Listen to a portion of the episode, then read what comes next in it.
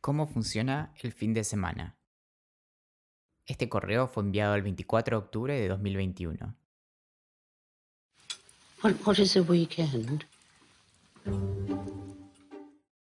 ¿Qué es un fin de semana? Pregunta la octogenaria condesa viuda Violet Crowley en Downton Abbey de 2010 mientras sus comensales se miran pensando en cómo responder. La escena transcurre en las primeras décadas del siglo XX y su pregunta es menos extraña que lo que parece. El término apenas había ingresado al idioma inglés algunas décadas antes, al menos del modo en que hoy lo entendemos. Antes de que la revolución industrial comenzara a asomarse, la semana consistía de seis días de trabajo y uno de descanso, tal como se describía en la Biblia. El estupor de la simpática aristócrata seguro se explique porque sus semanas solo tenían domingos. La razón oficial del domingo como día de descanso para los cristianos es la excusa de conmemorar la resurrección. El domingo es el nuevo sábado, fue básicamente la consigna con la que en el siglo IV, con una cuota justa de antisemitismo, el cristianismo codificó al domingo como día de descanso en la legislación civil y eclesiástica, incluso cuando sábado viene del latín sabbatum y este del hebreo Shabbat, día de descanso, que a su vez deriva de descansar. Varios siglos después, el Islam determinaría que el viernes es el nuevo domingo para que nadie se confundiera. Pero no fueron precisamente preocupaciones etimológicas las que llevaron a reinstaurar el sábado como día de descanso, sino la amenaza inesperada de los santos lunes. Antes de que llegara el cronometrado ritmo de la industrialización, el lunes solía ser un día de descanso no oficial. El trabajo no se medía en horas sino en tareas, realizadas por un grupo de personas específicamente convocado que trabajaba intensamente hasta completarlas y luego de cobrar hacía con su tiempo lo que se le antojaba. El concepto de trabajar por periodos regulares de tiempo preestablecidos, bien diferenciados del tiempo libre, era completamente desconocido.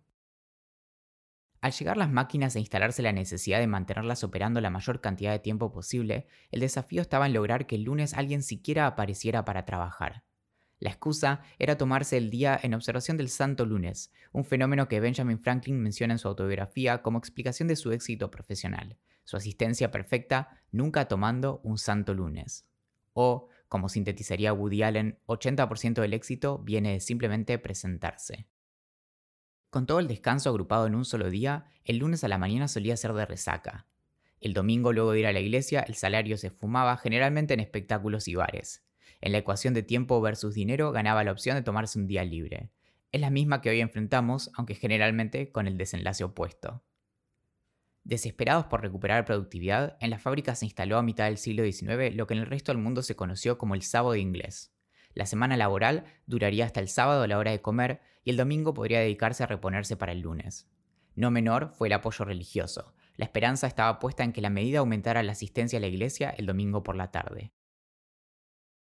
Con esta tímida ampliación del tiempo de descanso nació el fin de semana, un concepto que recién apareció por escrito en 1879 en una carta de un lector que preguntaba por su significado en la revista Notes and Queries, dedicada al estudio del idioma inglés con una torpe descripción.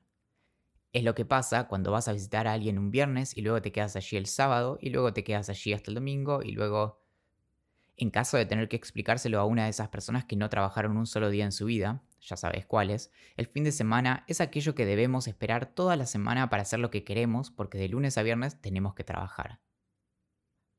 La Tierra gira alrededor del Sol una vez al año y tarda unos 365,25 días. El Sol sale y se esconde cada 24 horas. Pero la semana es otra cosa, es un invento completamente original que no solo no mide nada, sino que poco o nada tiene que ver con la naturaleza.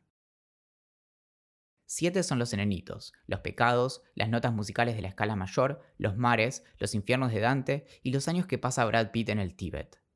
Siete eran también los cuerpos celestes que observaban en la antigua Babilonia, el Sol, la Luna, Mercurio, Venus, Marte, Júpiter y Saturno. De allí probablemente los judíos tomaron inspiración durante su exilio en la Mesopotamia y determinaron que el séptimo día era de descanso o muerte. Respecto de cuánto había que trabajar, nada estaba escrito. A comienzos del siglo XVIII en las colonias británicas en América, la jornada laboral solía comenzar y terminar en la penumbra. Es por esto que los primeros movimientos por derechos laborales reclamaban por las horas y el tiempo libre. El movimiento de las 10 horas de 1791 en Filadelfia no tuvo gran impacto, pero encendió la chispa que provocó la primera huelga general de Estados Unidos en 1835 que culminó con una ley.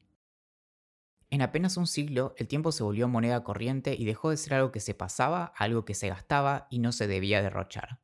La industrialización desplazó los tiempos orgánicos de las tareas, las mareas en la pesca, las estaciones en la agricultura, hacia el imperio del reloj.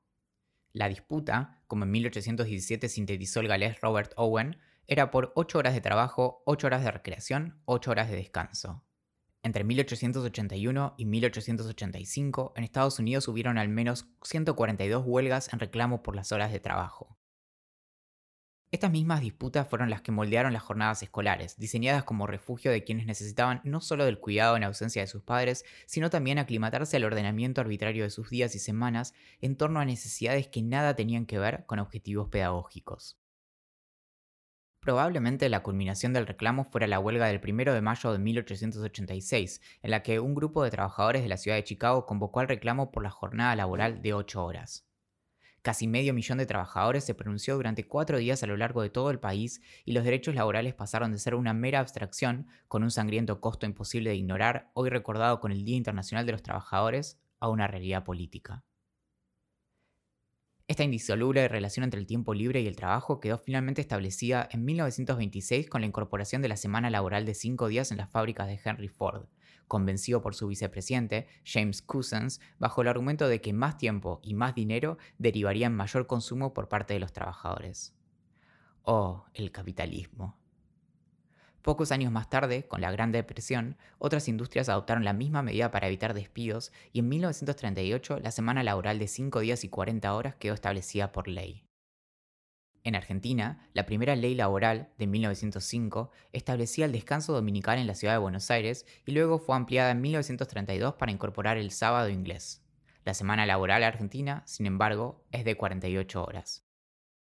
Cien años más tarde, nos volvemos a preguntar qué carajo es el fin de semana.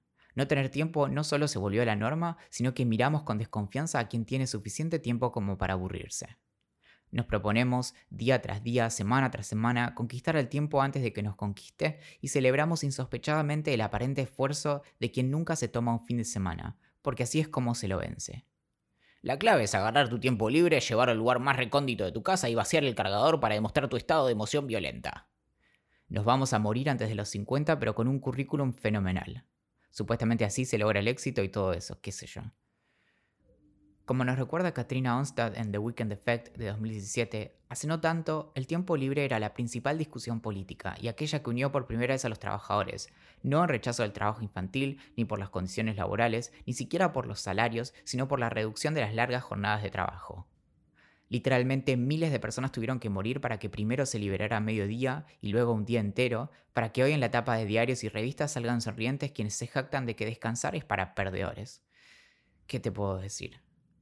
Incluso cuando trabajar por momentos parece ser más un privilegio que un derecho, hay un buen motivo por el cual Adán y Eva no esperaban el fin de semana. Sin el agotamiento de la semana haciendo contraste, el fin de semana pierde su significado. Pero también lo pierde el trabajo, con sus delicias y penas. El fin de semana, si todo sale bien, nos permite asumir un ritmo diferente. Dormimos distinto, quizá leemos un poco, salimos a pasear, vamos al cine, hacemos ejercicio, miramos algo. Incluso nos permitimos ser alguien más. Pero no siempre es sencillo entender cómo funcionan los fines de semana. En 1924 se publicó en Inglaterra The Weekend Book, un éxito inmediato que hacía de una suerte de enciclopedia con juegos, recetas, información para el avistaje de aves, instrucciones para distintos pasatiempos e incluso instrucciones para darle un beso a alguien bajo el agua. No apuntaba a la clase trabajadora, sino a la incipiente clase media británica, motivo por el cual fue criticada al pasar por Virginia Woolf, que encontraba entre sus páginas todo lo que detestaba del clima superficial de su época. A veces, el tiempo libre puede privarnos de cierta libertad, como señala Whittle Ripchinsky citando G.K. Chesterton en Waiting for the Weekend de 1991. En una de sus columnas de 1927, Chesterton comenta que por ocio podemos entender tres cosas. Primero, remite a poder hacer algo. En segundo lugar, a poder hacer cualquier cosa. Y en tercer lugar, quizás lo más raro y precioso, a poder no hacer nada. Y eso que nos cuesta tomarnos días. Mientras que en la Edad Media un campesino trabajaba apenas 120 días al año, en Estados Unidos un tercio de los días de vacaciones no tomados se pierden antes de reclamarse y podemos asumir que algo similar sucede en el resto del mundo. En cierto modo, es el fin de semana el que nos esclaviza y no el trabajo. Muchas personas actúan como si su semana laboral fuera un molesto obstáculo para sus verdaderas vidas. El tiempo libre, incluso, parece haber olvidado su adjetivación. Según Ripchinsky, las personas ya no juegan, sino que asignan tal seriedad a sus actividades no laborales que incluso ya no disfrutan de la mera experiencia, sino que trabajan en sus actividades recreativas para luego jactarse de ello. Como dice un personaje en la novela Invisible Monsters de 1999, la única razón por la que preguntamos al resto cómo fue su fin de semana es para poder contarles sobre nuestro propio fin de semana. Amateur una palabra tan linda que remite al amor por lo que se hace, es así visto apenas como un primer estadio hacia la profesionalización. Lo que bien podría ser un halago se convierte en una observación peyorativa. La libertad propia del tiempo no dirigido se pierde en la obligación por hacer las cosas bien, en detrimento de aquella otra observación de Chesterton. Si hacer algo vale la pena, bien vale la pena hacerlo mal. Es en esta trampa en la que parece caer Bertrand Russell en su elogio a la ociosidad de 1932, donde pone en discusión la creencia de que el trabajo es no solo una virtud, sino la virtud máxima. Según Russell, aquel modelo productivo que arrastramos desde los albores de la revolución industrial, cuya reducción de la jornada laboral parece haberse estancado hace un siglo a pesar del aumento generalizado de la productividad, atenta directamente contra aquella intuición de que dado más tiempo libre, las personas ocuparíamos aquel sobrante productivo o, discutiblemente improductivo, en la persecución de nuestra curiosidad y los intereses personales. Sin darse cuenta, Russell termina desplazando un tipo de productividad por otra. Mucho más interesante parece ser devolverle parte de su encanto a la semana laboral sin dejar que se expanda hasta ocuparlo todo. Y así tal vez el fin de semana pueda librarse de expectativas y de relojes, recuperando algún día aquel carácter originario de tiempo fuera del tiempo. Y así, cuando el domingo a la tarde, el lunes se nos acerque con la musiquita de tiburón, podamos enfrentarlo mejor. Este correo de cómo funcionan las cosas fue enviado el 24 de octubre de 2021. Mi nombre es Valentín Muro y desde 2017 todos los domingos envío un correo acerca de un tema distinto, persiguiendo mi curiosidad y encarándolo desde la ciencia, la filosofía, la historia y la literatura. Si quieres suscribirte, puedes hacerlo desde el enlace en la descripción de este episodio o buscando cómo funcionan las cosas en Google. Y si quieres apoyar mi trabajo, puedes sumarte al Club de la Curiosidad en curiosidad.club. Gracias por escuchar.